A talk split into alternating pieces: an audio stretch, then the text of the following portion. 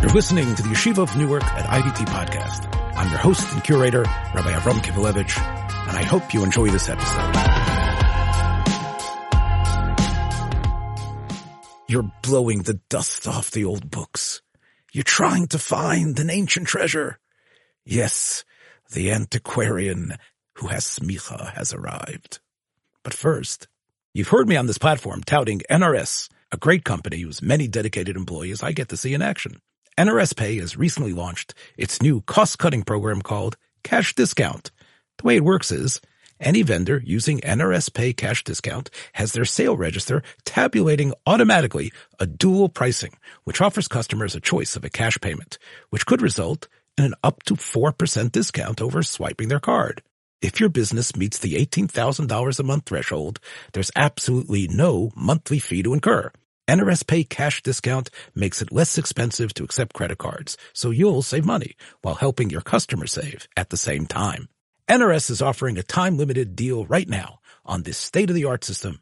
You'll get a free card reader with zero hidden fees, no long-term contract, and no early termination fee, which means you can switch your processing plan without penalty. NRS Pay is a proud part of the IDT Corporation that I've been associated with for over 10 years and has integrity built into its corporate DNA. I know its founder, its officers, and salespeople, and they truly stand by their product and will help you with live stateside-based customer service on any issue or question. Check nrspay.com for more information or call 833-289-2767. And now, the antiquarian. Clear off the dust.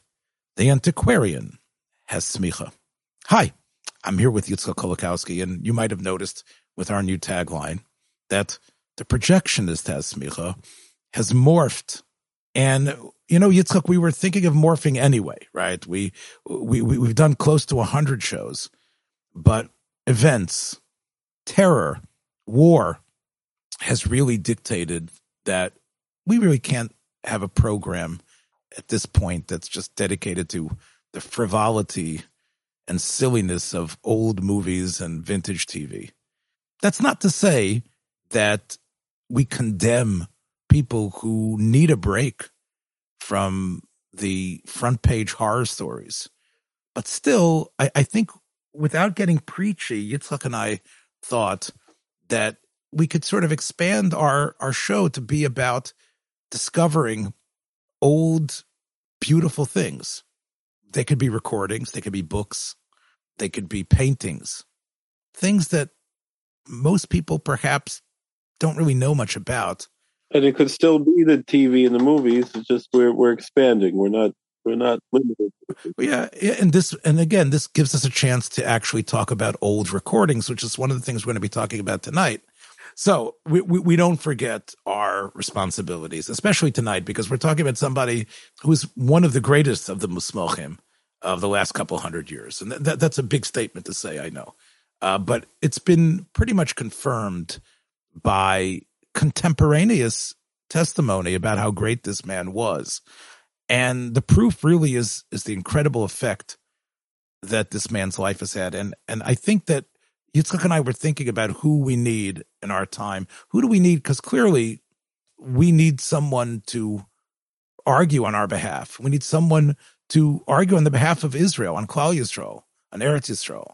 Someone who understands our foibles, someone who realizes that we're not perfect and actually realizes the greatness that's found in every Jew.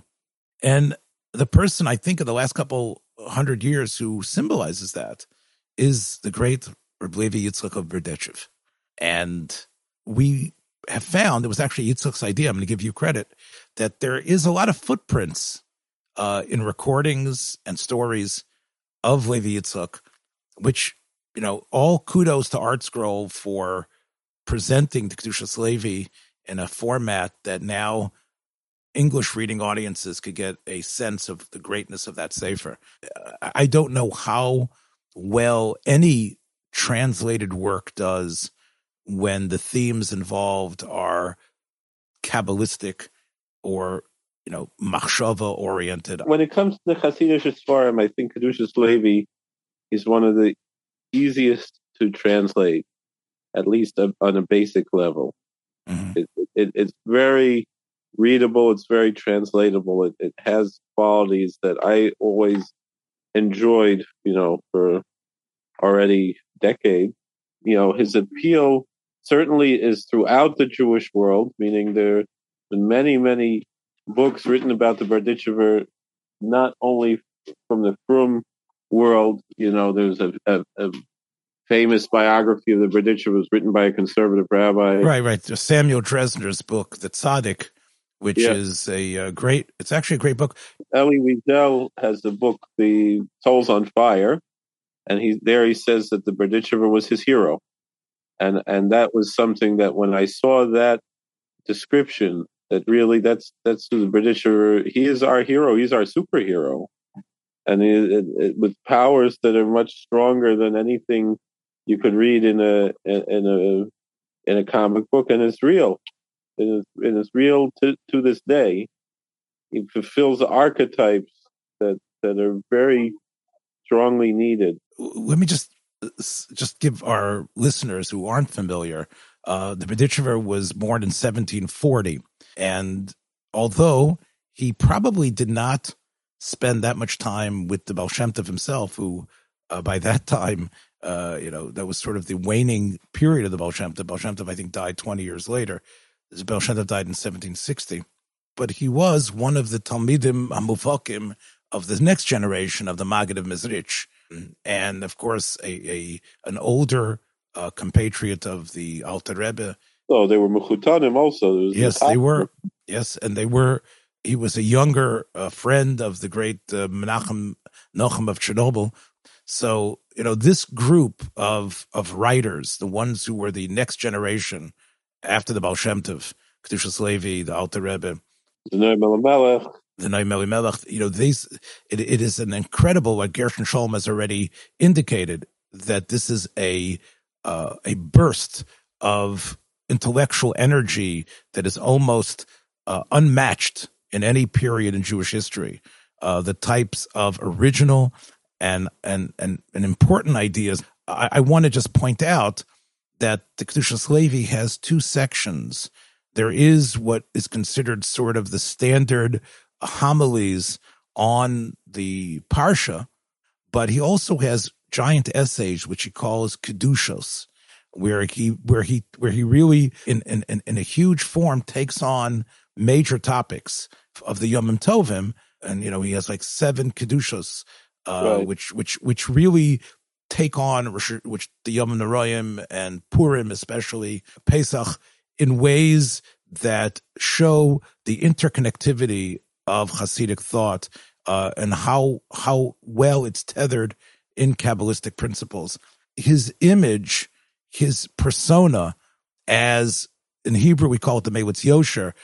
Aramaic they say Sanagoria Shal Yisrael. Right, the defender and the the person you want who has the incredible amount of love of God and chutzpah towards God to be able to argue the case for the Jewish people and to do it in a way that doesn't put off the judge, right? He right. does it in a way that models what does it mean, like Moshe Rabbeinu himself, to to to not allow the destruction or any Jew to be hurt.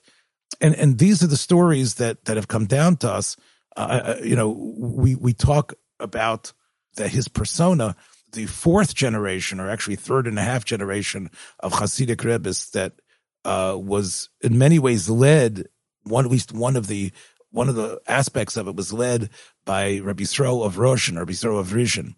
Uh, he would spend every Leil Yom Kippur, meaning Yom Kippur night after Kol Nidre and after the Tfilas had ended, he would spend it like the Kohen Gadol in of days of yore, you know, staying up.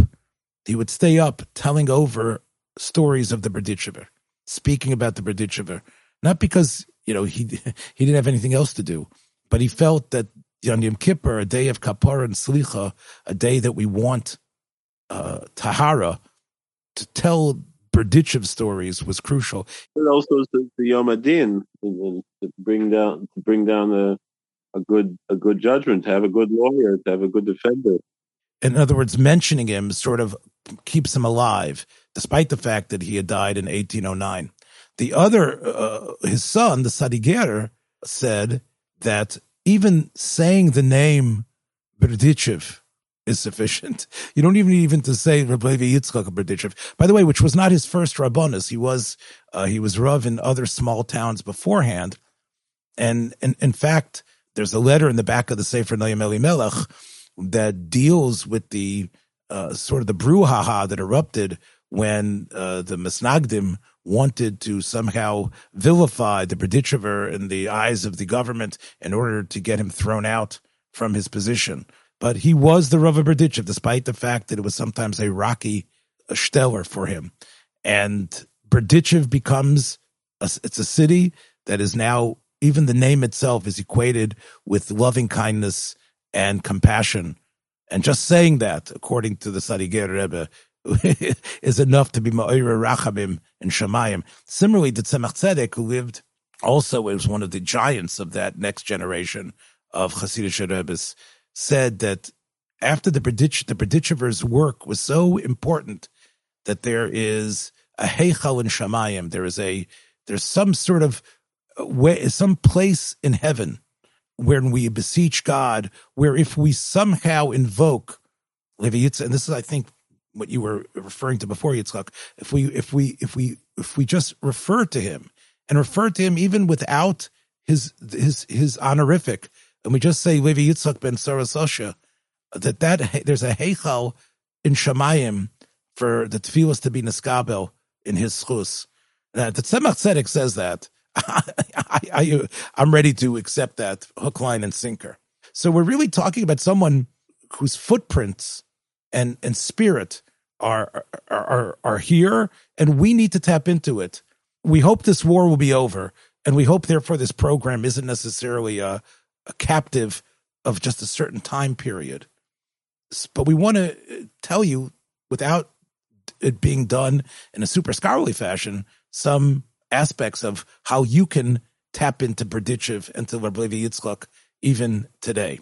So I think it's important to know about his life. You mentioned, of course, Dresner's book. There are uh, books in Hebrew by uh, uh, that were printed about 1957 by a person named Eliach in Hebrew, uh, which is 156 pages, a very easy read.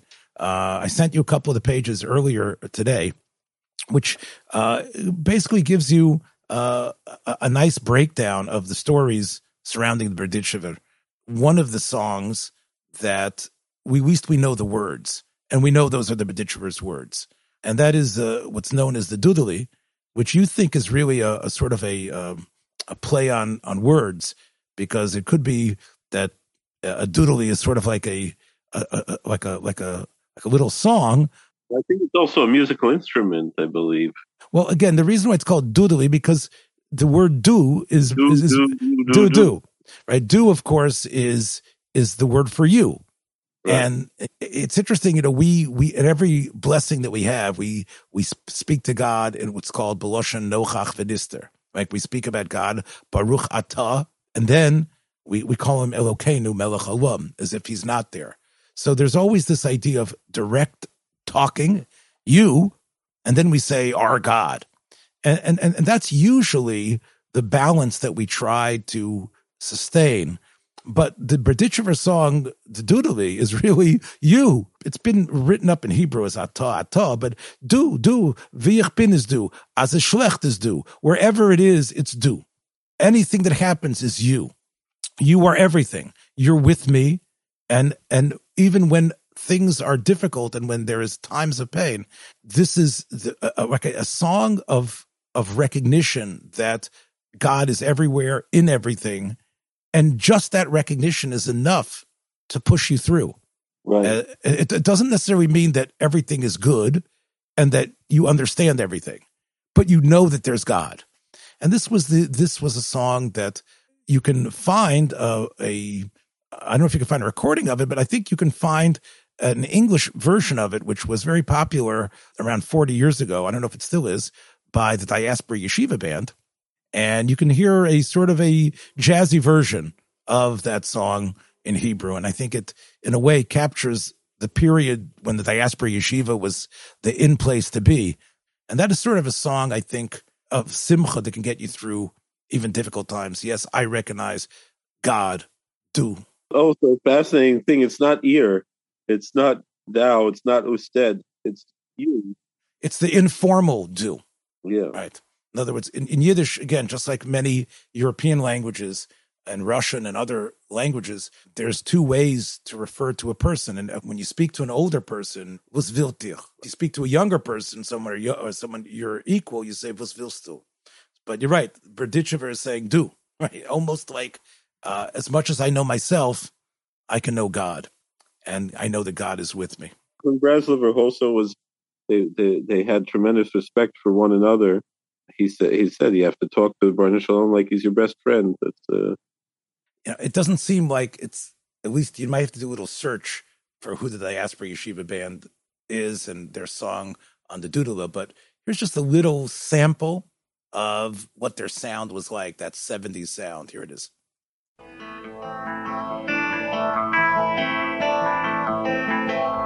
Tzaddik, Katamar Yifrach, כארז בלבנון יזכה שתולים בבית השם, בבית השם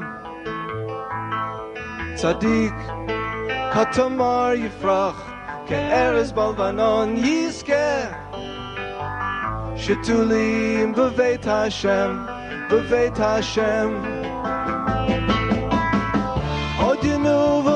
saver, the shane and the and the mihiu, lagiki yashar Shem, zuri, velo avlatapo.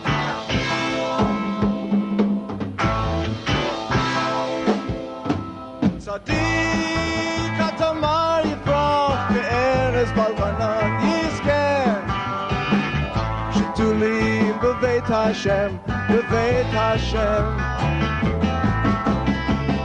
Od yenuv un beseva, b'shein un b'ranen yiyu, agit ki yashar Hashem, tzuri, v'lo avlat habo,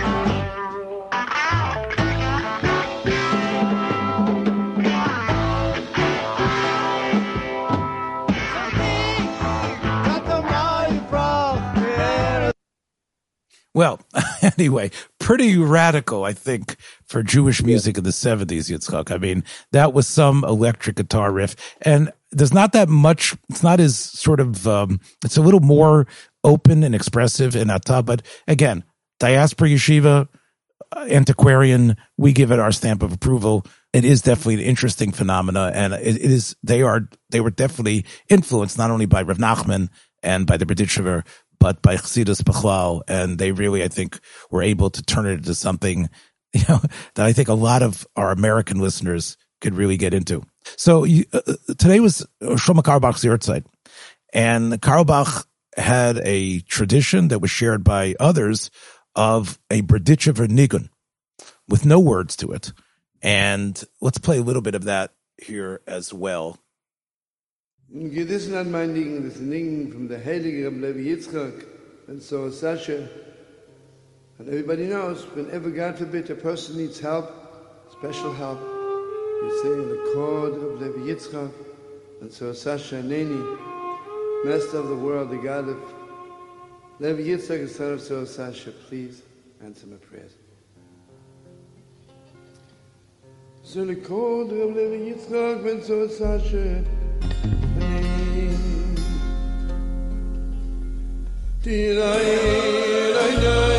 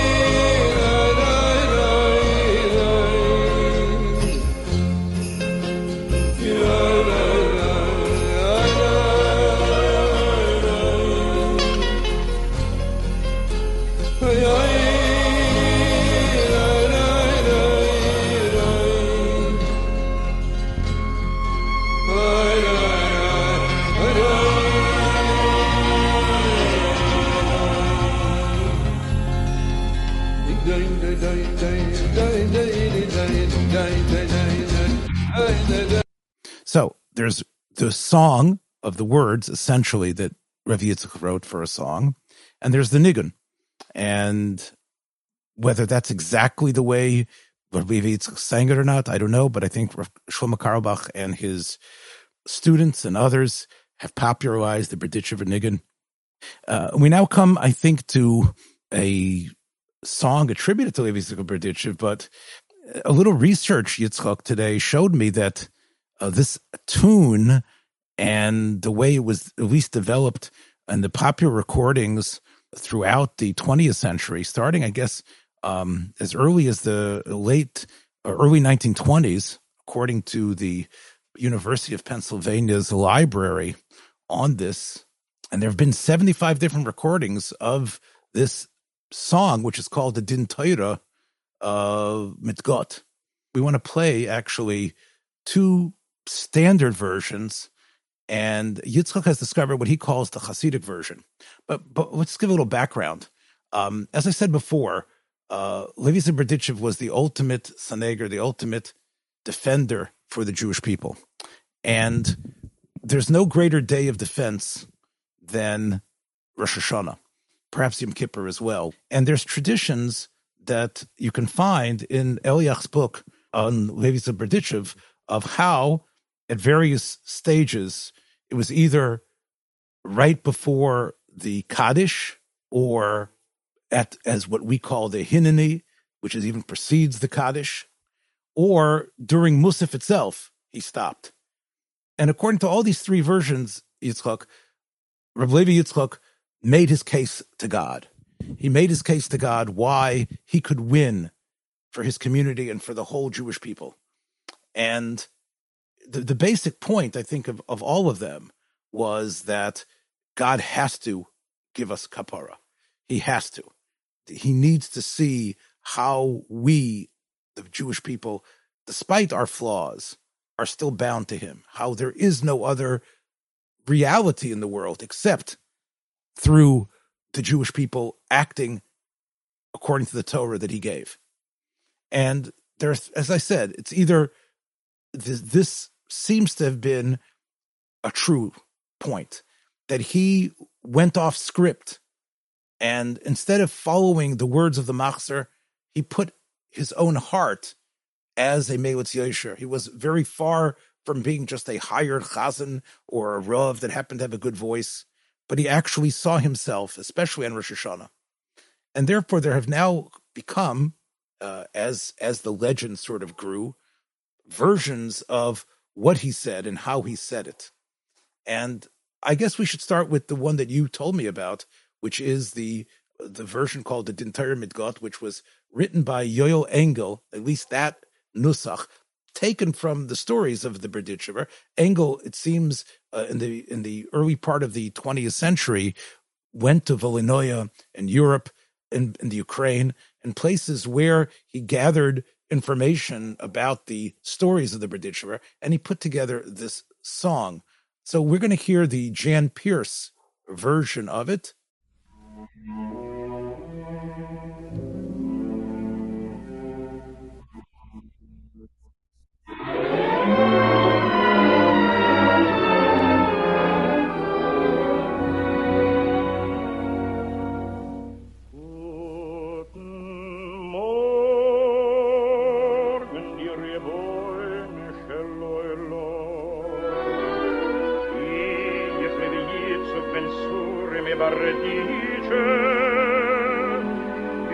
invece di metà d'intore fin da in folk Israel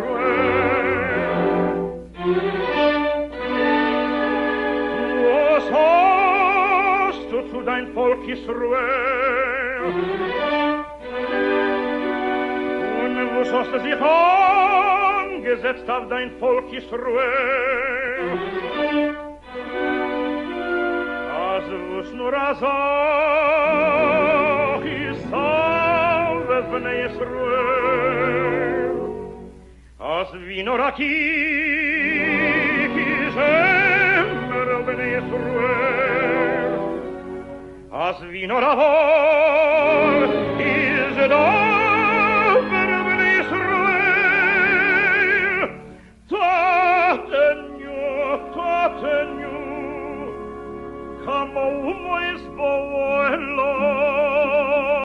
Okay, so now just let me just translate a little bit, and and it's sort of strange if it was done at Musaf, you know, that he would say good morning. But again, maybe they were davening early. He's introducing himself, of course, to uh to God. Probably if was this was done, he probably said, as we Yitzchak and I mentioned earlier off pod, that he probably didn't just say Levi Yitzchak ben Sora. He probably said Levi Yitzchak ben Sora Sosha. The other thing that I think needs to be marked here is that that you know Jan Peerce's you know operatic voice sort of is drowning out the idea, which is yes, I represent the Bnei Yisrael. What what do you want from them? Why have you uh, put so much difficult things upon them? Why have you gazettes them? Why did you why why have you caused them to sort of like accept the blows of life? But but what he says is, but if you look in the Torah, you want you want Omar, you want speaking, it's Omer El Bnei Yisrael. The Torah is always Bnei Yisrael. You want to say Daber, it's Bnei Yisrael. In the in in Erla in Erlach's version, you can see that he went on. You want to talk about giving a bracha? It's kosavarchos Bnei Yisrael. In other words, there were references that, as as as strange as perhaps we've become from the biblical ideal, everything in God's Torah is all about Bnei Yisrael whether it's a bracha, whether it's a command, whether it's a, uh, it's all interconnected with us. And I'm not sure if that is really brought out, you know, by, by Peerce's rendition. But now he turns to a second stage where he's going to contrast as bad as the Bnei might be. And of course, that's why this is sort of a din Torah. He's going to contrast the, the Jewish people and maybe perhaps justify why they have not lived up to things because they haven't had their own land. But maybe this, despite that, and maybe even because of that, they have fealty to God in ways greater than than nations that are strong and powerful. And this is where uh, the second part comes in.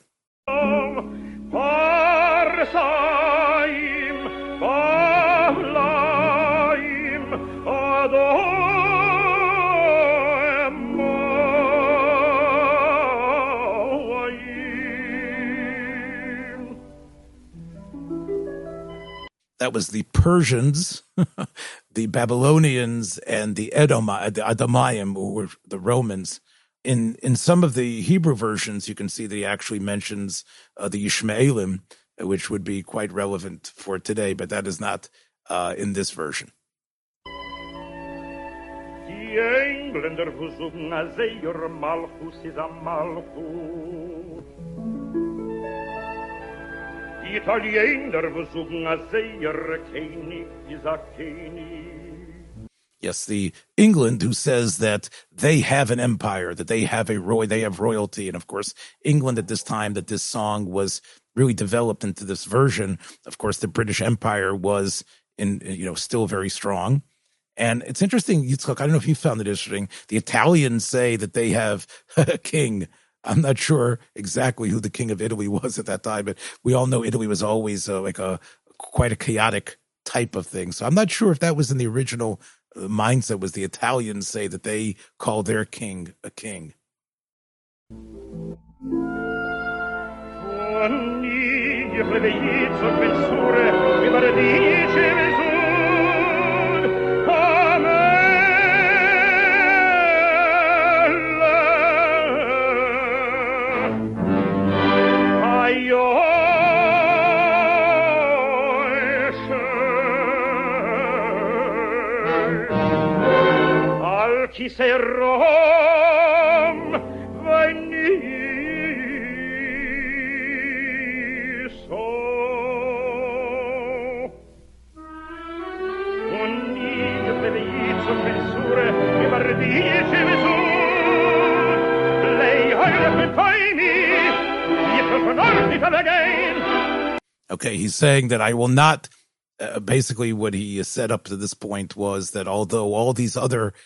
countries have kings, and despite their descriptions of God, obviously England and Italy and Rome thinking they have God, but they are so enmeshed and so caught up in their temporal kings.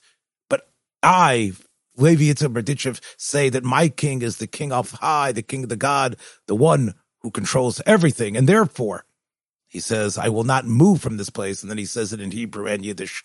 I will not move from here. And I am not going to go away from here until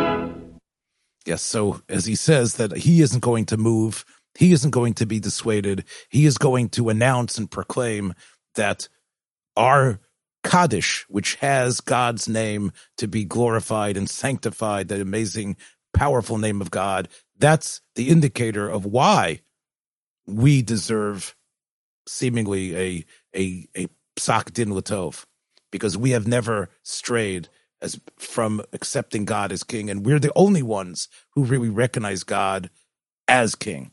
I think that's really the point, Yitzchak, right? Yes.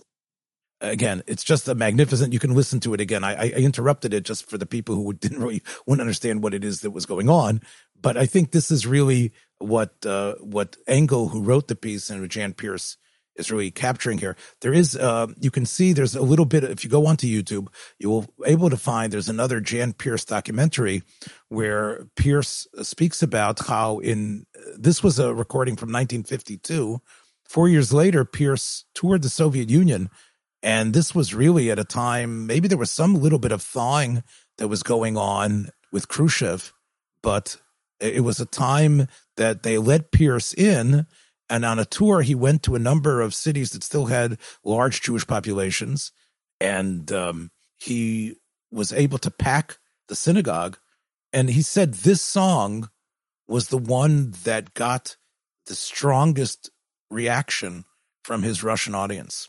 You know, people who had been for 40 years at this point had been crushed under the boot heel of of communism, mm-hmm. who hadn't been able to practice their religion openly in any way whatsoever were able to hear the the uh, about uh, the greatness of the Jewish people, no matter what their condition is, and they were still able to say "Yiskadal v'Yiskadash." So this was um, uh, something that meant a lot to him. Anybody who hears this has to be impressed with the the real emotion and feeling. I heard his Nessun Dorma, which uh, is also available on YouTube, and it doesn't have anything like this type of of of passion and inhabiting the song. Here is the anomaly now that comes up. From the 1930s on, this song in translation was part of the repertoire of one of the most important American singers, someone who had a very interesting life, uh, someone who ended his life in the Soviet Union. Uh, he was a he was one of the real first great black singers of the 20th century. Uh, someone who was almost a crossover talent, uh, Paul Robeson. And, uh, you know, Paul Robeson, his affiliation with Jews was very strong. Now, he was a showman and he, he built up his affiliation to any audience. And, and he had an idea of, of the great African tradition of, of singing, which he felt might have been like the cradle of all sorts of chanting and singing. But I think he really meant it when he said that this song uh, meant something to him. He felt that somehow, and he tried to trace it with sort of pseudo historicism, how you know, there, it might have crept in this sort of fashion of singing to Levi Yitzchak Berditchev himself in the 18th century. But as I said, I don't know if this was exactly the the pattern that that the original uh, Levi Yitzchak used, but he was definitely caught up in this. And he made this, as I said, part of his repertoire throughout his life. There is a recording from 1958 from Carnegie Hall of Robeson's edition of what he called the Hasidic chant. So let's take a listen to that. A good day to thee, Lord God Almighty. I, Levi Isaac, son of Sarah from Berditchev. Here am I before thee, with a grave and earnest plea for this my people. What hast thou done to this thy people? Why hast thou so oppressed this thy people? Wherever sorrow, surely the sons of the oppressed, whoever suffers, ever the sons of the oppressed. Whatever betide, there is spite against the sons of the oppressed. Right. Again, of course, this is really Yitzchak a sort of a. this is not what what Peerce was singing. He wasn't talking about the sons of the oppressed. He was talking about Bnei Yisrael, right? Which Right. Robeson has changed to the oppressive. I like the fact that he says good day and not good morning. But as you pointed out to me off pod, Robeson, because of his seeing this song, and it's of course incredible today in the middle of the Gaza war, where where Israel is considered, you know, the oppressor. In, in Robeson's time, in the 30s, 40s, and 50s, the Jews were the oppressed minority who bonded together with the blacks, who were trying to get their country, trying to get rights. They say he was somewhat fluent in Yiddish. He would help a lot of Jewish immigrants. and and and Jews and Jews helped him. Jews, many of his uh, again of his performances in 1930s uh, was bankrolled by Jewish a, Jewish agencies and Jewish uh, events. And but again, I think here he is really in a way trying to universalize what obviously the original intent is, and he as as, as he stresses the oppressed, even in terms of the way he translates the idea of eingesetzt, which is you know you know is really yeah pushed by God, but not necessarily oppressed to the way he's making it. I think he really he he took that term and he keeps on talking about the sons of the oppressed, which again, as you say, is is really furthering his own communist type of uh, mentality. But here we go. On this earth how many nations, the Romans, the Persians, the Babylonians, the Germans, what boast they, our rulers above all rulers, Romans, what boast they, our kingdom is above all kingdoms. But I, Levi Isaac, son of Sarah, from Berditchev declare,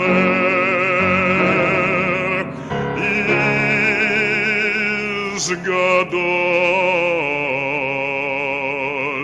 the is Kadosh, Shemei Rabo, and I, Levi Isaac, son of Sarah, from Berditchev declare, from my place I will not move, I will not move from my place, and an end let there be. To all this sorrow and suffering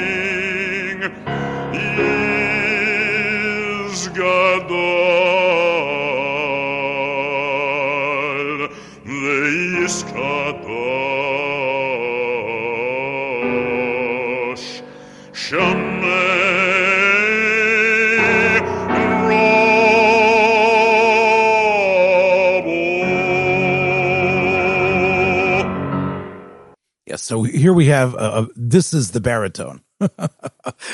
and he is a magnificent, he is a magnificent, powerful, powerful singer. But again, really, you know, Yitzchak, you do not have the Melech HaYosheva Kisei Rambadi, so you don't have this idea that we extol a God that's beyond. It, it's really a knock on the powers that be. Germany, I think that's mentioned there. England, interestingly not mentioned. Again, if you would really know what's going on in Russia, the communists would clearly not be in favor, right? The ones that he was in, in league with. So basically, what he's and, and really in in Peerce's version, it isn't an end to suffering. It's just that I'm not going to move here until you give kapara to to Klal Yisrael. I'm not going to move her until you forgive them and you recognize what they are. But not necessarily, yes, yes, the suffering will end, but there's it's not a plea for a messianic different world. It's about recognizing what our role is and how significant the role we play. What Robeson is talking about is an end to suffering. And he, again, he doesn't tie it into uh, the kingdom of, of God. And I think it, it could definitely be interpreted really as a movement among people to work together, blacks and whites and Jews and, and non-Jews to put an end to human suffering, which of course is something noble, but I, I don't believe the Berditchever was after that. you know, it was I guess around the same time that the Satmarov was writing. I don't think he had, he was aware of recordings like this, but it, when he was writing the Vayoel Moshe was was in the late fifties, and he and he said, you know, a lot of people paint the Berditchever, you know, to be this this big liberal, this this hippie, and he said, even though the term hippie wasn't around yet, he pointed out and he could find quotes throughout the Kedushas Levi of different kanoias of, of, of you know zealotry in that that the that the Berditchever was he, he was a frummer person. He wasn't uh, he wasn't the total. He wasn't a secular humanist and definitely nothing Yeah. like a communist. I I lo- I love this recording nonetheless. I'm not I'm not really uh, criticizing the recording, and these are both beautiful, beautiful recordings that are really quite touching. You pointed out to me uh, a little while ago that there is a Hasidic version of this recording, which really has a, different tone. It's it's it's it's it's it's quicker. It's not so much a Rosh Hashanah plea as the books of judgment are opened, but rather it's like a Yom Kippur plea for the Averos, for, yeah, for the uh, for the sins of Klal Yisrael uh, to be gone. And the request the request is to make it's not a din Torah, but rather it's to make a trade. It's to make a, a khalif and it's uh, it's the machan abayit, to make an exchange. So here we have um, a version of it that was produced by Suki and Ding. Uh, we're not sure exactly who are who is the singer, but Yitzchak feels that you know, as if if part of being the antiquarian is coming up with something, uh, the authentic the authenticity, this might be a more authentic sense. I'm not of, I'm not sure if it's more authentic, but it's certainly more what the Masur that, that what I am familiar with. And this is the way that I usually, if I if I'm singing this, this is the version that I use. okay, so let's so so let's hear it. Du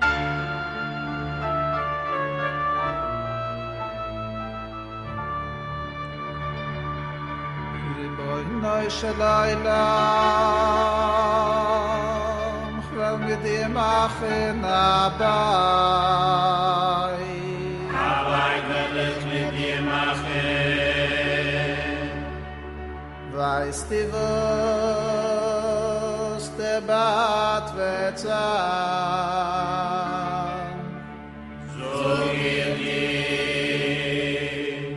again, you know, Yitzchak, we talked about the informality of the Dudele. I mean, this is very informal, right? He Yes, says, but- "I want to make a deal with you. You know what it is? Like, like it's almost like you know, it's almost like uh, you know, a Jew handling in the market. You know what it is? I'll tell you what it is. You want to know what it is? I'm about to tell you what the deal is."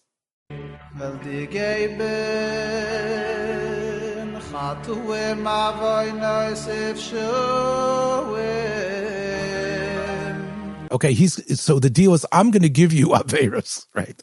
Now, you have to understand what this means. I'm going to give God Averis. Of course, we perform those.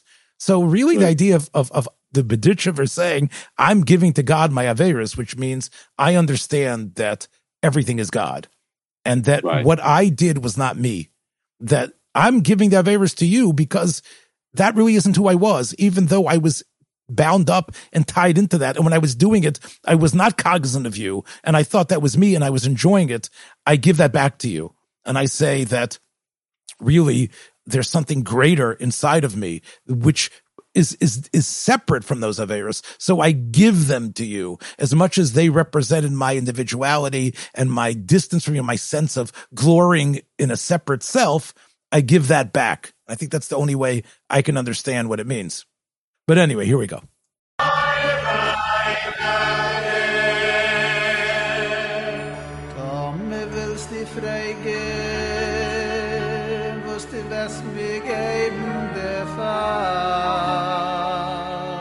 Right. You know, maybe you're going to ask, like, like, what are you giving me back? Right. In other words, you're taking, right. In other words, what is it that I want for them? I'm giving you these averas. I'm giving you this selflessness.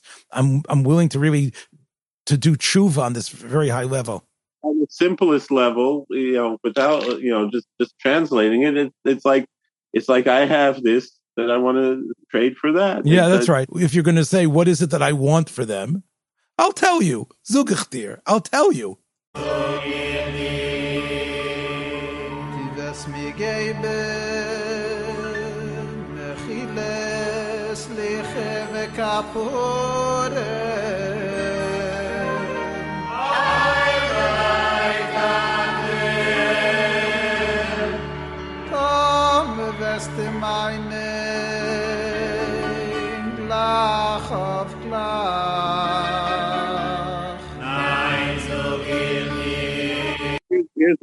Part of the chutzpah of it. It says it's saying, all right, you think that's a fair trade? That I'm asking, I'm giving you my sins, and I- and and in return, I'm asking for forgiveness. So is that really a fair trade? And you would assume, well, no, you have to give something more than just your sins to get forgiveness. You have to give something else. So is it a fair trade? But then the answer is no. I want more for this. That's right. In other words, don't think that this is it. Don't think gleich auf gleich that we'll just make a deal. I'll I'll give you my Averis and you give me slicha. I want more than just forgiveness and not and a lack of punishment for those Averis. I want something more than that. Because of this incredible act, the way I'm explaining it, maybe it, it- can explain it can give you some understanding of how the chazan or the Berditchever should actually want more. And he says, no, I'll tell you what I want besides that. Over and above that, I want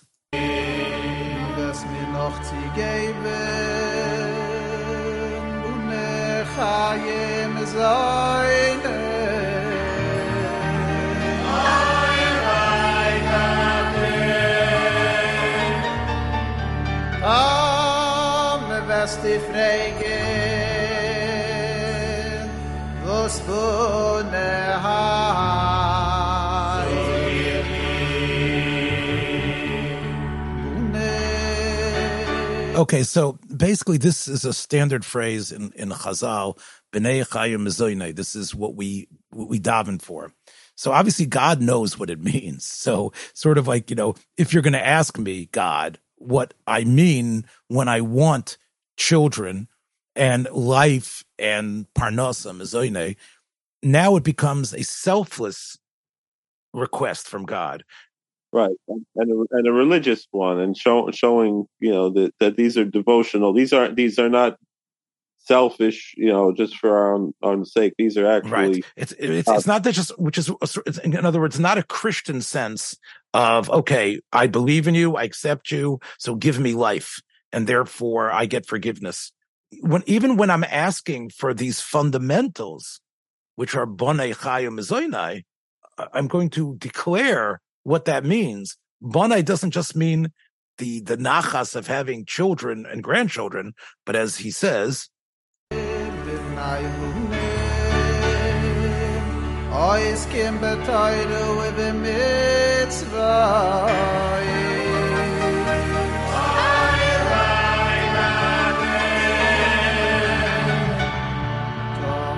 erste Frage muss haben.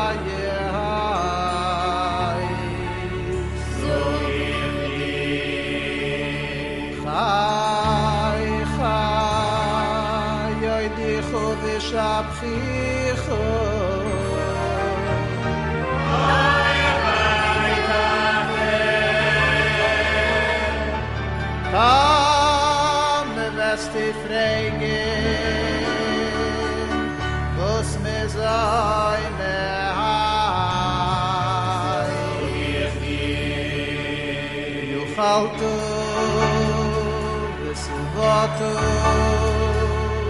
i vay dachtu es a shem eloikecho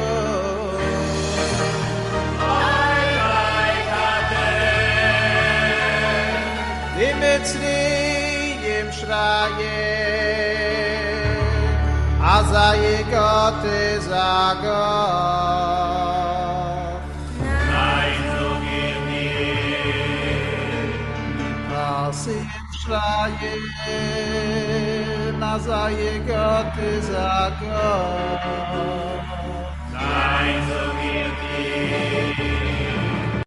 This part is the part that's similar, very similar to the to the other two versions, right? Where uh, their contrast to the other nations.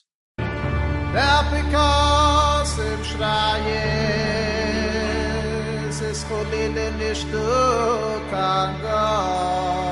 Ja, so mir dir Aber ich bleibe jetzt da Wenn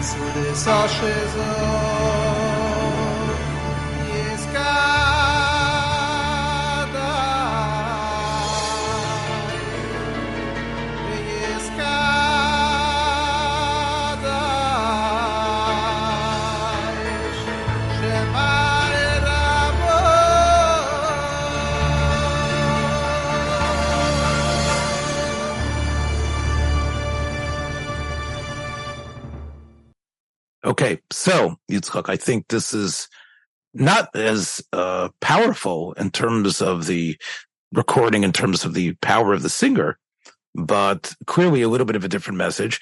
You know what bothered me about it though, Yitzchak? Why does it? What is this oive tate? This oive tate business? I don't know. Oh, that, that's just the that's just the Masora of how that's how I Yeah, I, yeah, that's the way you understood that it was oive tate, oive. Eh, Maybe the pain of having to go through this is still painful. Although, again, it seems to be something that is should should indicate elation. And I, and I remember, you know, it being twice as long because every stanza was repeated.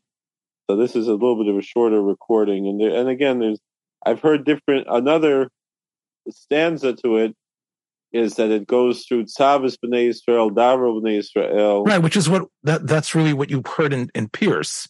Right. B'nai Yisrael means B'nai Yisrael, right? Right. The Torah can only be connected. Yitzhak, when you heard this, did you hear this as something that was being sung um a is it tish, Chassidish tish. Chassidus Tish, but during Yom Neroyim or before Yom Neroyim or not necessarily connected to Yom Neroyim at all? Any, any time, any yeah, anytime. D- Did you see a similar? Did you feel it was the same tune that uh, uh, Engel's composition that we heard from Jan Peerce and Robeson, or was it No, it's Uh, more like it's more like the one we just listened to now. right? So, so it's interesting, exactly, you know, where you know m- there might have been this this diversion in terms of, of the Messiah. Is that is that you know this one says Ben Sora Stasha, and the other just said Ben Sora. I, I remember a friend of mine. He noted that Buber he he always just wrote Levi Yitzchak Ben Sora. He didn't have Sora Sasha somehow in his in his nusach. But the, also this version didn't say Meberditchev, where the, usually I heard is Levi Yitzchak Ben Sora Stasha Meberditchev. So this isn't exactly the version. I think in Chabad also they have this, uh, you know, the Chabad they're very strict about which nigunim they sing. They have a certain version of it in, in their uh, canon of nigunim. Well, again, so I, I think you know as we wrap up things, I think that there are the hashpah of of of, of the great tzaddik should definitely still continue and enlighten us. Uh, we are, as we said, recording in a time that you know I shudder even to look at the the news that comes over the wire in terms of what what next person has has has has died uh, in the battle against this evil and Darmoning the Berditchever is definitely a source for us. Again, not just for me and Yitzchak, but I think for all of us. If again, for those that are interested, consult not only, you know, your library, Google. He is a person that uh, we, we give more than just thumbs up to. We give our, our hands and toes and everything towards him as, as, as an ideal of a person of coming together. You know, I, I- think we can end maybe on this note. One thing that you see in the Kedushas Levi and Parshas Bo, and that was said over about the Berditchever was his fascination with tefillin, and especially the tefillin of God. The Gemara says in Brachos that God wears tefillin as well, and that in God's tefillin there's parshios. there are words there, there are phrases, there are, and, and one of the phrases that is in God's tefillin is the phrase "Mika Amcha Yisrael Goy Echad Baaretz," and the Berditchever was said to have, when he would pray to God, when he would demand almost God's loving kindness, he would say, "God, I can passel your tefillin, because if you don't allow tshuva to happen, then we are not Goy Echad. We're only Goy Echad if we can remove the Averis from us, if we could recognize the achva that surrounds us with everyone. Then God's tefillin, God wears his tefillin. He, he would say also that when he would see even uh, the most simple person drop his tefillin and carelessly sometimes, how that person would lift the tefillin up, even if they had dropped in the mud or in the dust and wipe them off. And he would say, God, we're the, we're your tefillin. We're in there. And now we are in the mud. You have to pick us up, pick us out of that pain and suffering that, uh, and, and, bring Mashiach that your tefillin will be echad, that the words in the tefillin will be a hundred percent true, not just in potential. He would constantly, and this is really, I think, something that Yitzchak, we, we can both take to heart. The Berditchever would preach against Lashon Hara and right. would say that if we engage in Lashon Hara, which was so rampant, then we are disconnecting our people. We need at this point to have the Avos Yisrael that the Berditchever had to be Goy Echad, for the Ribono Shel Olam to really reveal himself to in a way where his the tefillin, the Marialma are, are, are shining and true. I don't want to take away from your climax there. I think I've rather complimented. There's just two things that came to mind.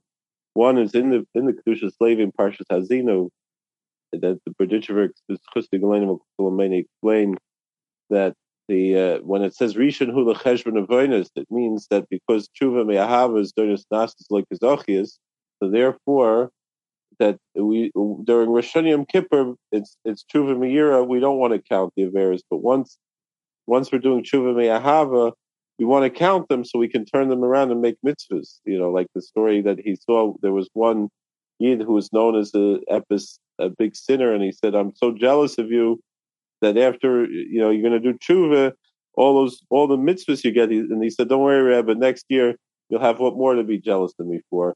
But there's another story I think that really uh, was, uh, even though it's not really directly connected to this, but it's connected totally to all of these things, that the Berditchever one time he said, I need everyone in town to come to this medrash, Noshim Noshim V'taf, uh, Ish Neder. Everyone had to be there. And all he did, he got up, he had his talus over his head, he said, remember there's a Berner Shalom of the Welt. And that's the Dua B'Shefer of the Welt, that, that God exists. That was the whole drasha. That was all that he had to express. And, and again, he was talking to people who were all Shemer Torah mitzvahs, who, you know, they all went to the mikveh every day and put on Rabbeinu Tam tefillin. But we need to remind it that to do a b'shefer of the Welt, that, that, that God exists. Right, and that and that again, I think takes us back to Ata Ata, which is really the the Berditchever song. It's it's it's Rak Ata wherever. All right, so hopefully we'll be back soon. Yitzchak, I think we could say that we have indeed authenticated it. Take care, everybody. Be well. Thank you so much for listening to this episode. I hope you liked what you heard. If you did, please take a moment to share this or any of the many episodes available on our platform with friends in order to help grow our community. Until next time, shalom.